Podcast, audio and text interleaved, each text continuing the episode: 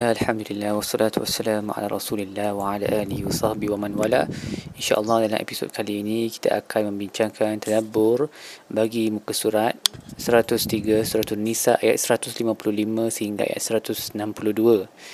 Baik ayat-ayat ini adalah berkaitan dengan orang Yahudi dan kejahatan-kejahatan mereka dan akibat yang uh, hukuman yang Allah turunkan ke atas mereka kerana kecelakaan perangai mereka. Uh, jadi Allah sebut dalam ayat uh, 155 ni um, sifat-sifat mereka yang tercela mereka mem, apa uh, memungkiri janji uh, kufur dengan ayat-ayat Allah membunuh para anbiya tanpa kebenaran. Uh, dan juga mereka sebut berani sebut dengan mulut mereka sendiri oh hati kami telah tertutup. Okay, maka disebabkan uh, kecelakaan mereka ni dan kebiadaban mereka Allah betul-betul telah tutup hati mereka maka mereka tak beriman melainkan sedikit sahaja di kalangan mereka. Dan kata mereka wa qaulihim inna qatalna al-masiha Isa bin Maryam Rasulullah. Kami telah membunuh al-Masih Isa ibnu Maryam Rasulullah. So um, orang Yahudi ni mereka tak percaya yang Al-Masih ni Nabi Isa adalah Al-Masih ataupun Rasulullah. Jadi kenapa mereka sebut kami telah membunuh Al-Masih Isa ibnu Maryam Rasulullah?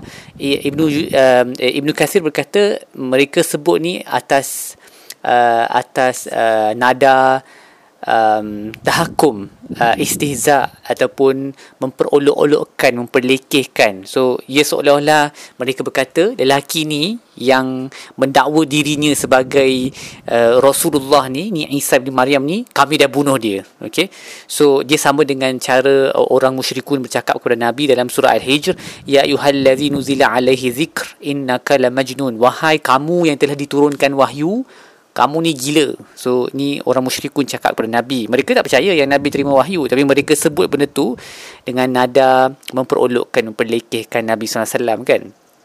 Jadi mereka orang-orang Yahudi buat perkara yang sama dengan Nabi Isa dan ni menunjukkan betapa bongkak dan biadabnya mereka. Mereka telah menggabungkan dua kejahatan iaitu satu mereka memperlekehkan Nabi Nabi mereka. Uh, yang kedua mereka cuba untuk bunuhnya dah tapi of course kita tahu yang cubaan membunuh tu tak tak tak jadi kerana Allah telah tukar. Allah telah angkat Nabi Isa ke langit dan telah tukar yang dibunuh tu dengan lelaki yang lain. Jadi Allah berkata wa ma qataluhu wa ma salabu mereka tidak membunuh dia dan mereka tidak mensalibnya tetapi telah diperlihatkan seperti itu kepada mereka. Uh, wa innal ladzina ikhtalafu fihi la fi syakkin min mereka yang beriktilaf dalam hal ini penuh dengan keraguan. Dia mereka tiada ilmu melainkan sangka-sangka sahaja. Wa ma qataluhu yaqina. Dan semestinya mereka tidak membunuhnya um, dengan yakin. So Allah membuat statement ni semestinya. Mereka tidak membunuhnya. Jadi um, perkataan wa maqataluhu wa masalabuhu menurut Ibnu Juzai adalah uh, menolak dakwaan batil orang Yahudi dan orang Kristian yang telah berkata bahawa Nabi Isa telah disalib. Bahkan orang Kristian sehingga menjadikan salib tu sebagai apa objek um, objek uh, ibadat kan disebabkan uh, kononnya mereka berkata Nabi Isa disalib atas salib tu. Um, jadi Ibnu Jarir berkata dan dia adalah sangat ajaib bahawa uh, mereka boleh berkata bahawa dia adalah uh, Tuhan dan dia adalah anak Tuhan. Tapi dalam uh, dalam nafas yang sama mereka berkata dia telah disalib. Mereka tak nampak dia punya contradiction dia punya percanggahan dalam minda mereka kemerepekkan benda yang mereka sebut tu. Macam mana seorang Tuhan ataupun anak Tuhan seperti dakwah mereka boleh disalib. Kemudian Allah berkata fa bizulmin minal ladzina hadu haramna alaihim tayyibat uhillat lahum wa bisaddihim an sabilillahi katsira. Jadi Imam Sa'adi berkata uh, Allah memberitahu kita bahawa Allah telah mengharamkan banyak perkara yang baik-baik untuk orang Yahudi yang awalnya telah halal bagi mereka uh, sebagai hukuman okay, sebab mereka zalim terhadap uh, mereka zalim mereka um, melampau batas menghalang orang dari perjalanan Allah okey menghalang orang daripada menerima hidayat mengambil riba yang telah dilarang bagi mereka. Jadi seperti mana mereka menghalang kebaikan bagi orang orang lain seperti mendapat hidayah dan sebagainya Allah telah membalas mereka dengan hukum yang setimpal yang sama dengan perbuatan mereka iaitu Allah telah menghalang bagi mereka mengharamkan ke atas mereka benda-benda baik di dunia ni. Jadi banyak makanan dan perkara-perkara lain menjadi haram bagi orang Yahudi sebagai hukuman.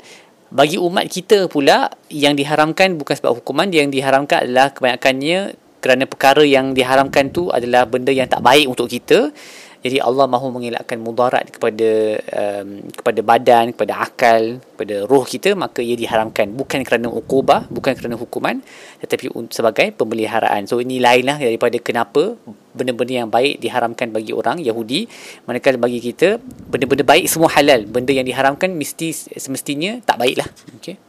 Kemudian um, apabila Allah telah menyebut semua kejahatan orang Yahudi, uh, kecelaan mereka, Allah sebut mereka yang baik baik pula di kalangan mereka. Lakin ar-rasikhuna fil ilm mereka yang teguh di dalam ilmu di kalangan mereka yang beriman dengan apa yang diturunkan kepada uh, kamu dan apa yang diturunkan sebelum kamu mereka mendirikan salat mengeluarkan zakat dan mereka beriman dengan Allah dengan hari akhirat mereka ini kami akan diganjarkan dengan ganjaran yang besar.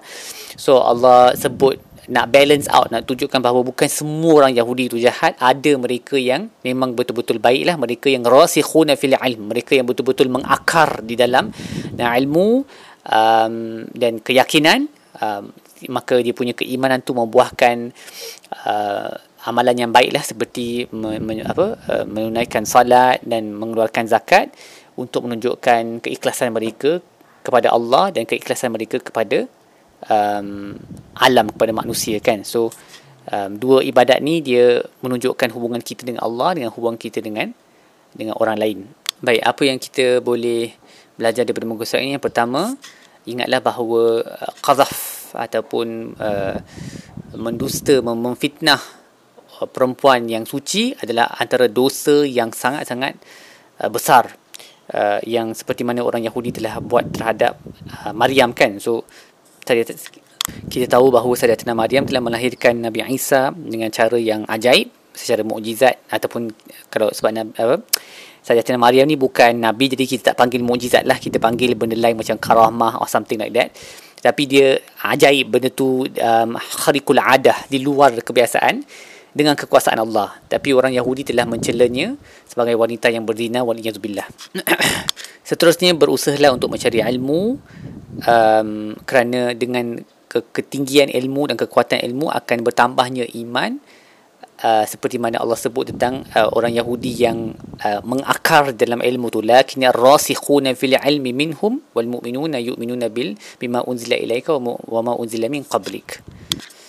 Seterusnya um, sedarlah betapa banyaknya Allah menekankan kepentingan salat dan zakat di dalam Al-Quran selalu di, disekalikan maka kita pun kena bergegas dan berusaha untuk memastikan kita menunaikan dua kewajipan ini dengan cara yang sebaik ini kerana ia adalah um, tanda orang yang betul-betul beriman kepada Allah dan hari kiamat. Baik setakat itu saya tak ada bagi muka surat ini. InsyaAllah kita akan sambung dengan episod-episod yang lain. Wassalamualaikum warahmatullahi wabarakatuh. Muhammad wa ala alihi wa. Walhamdulillahi rabbil alamin.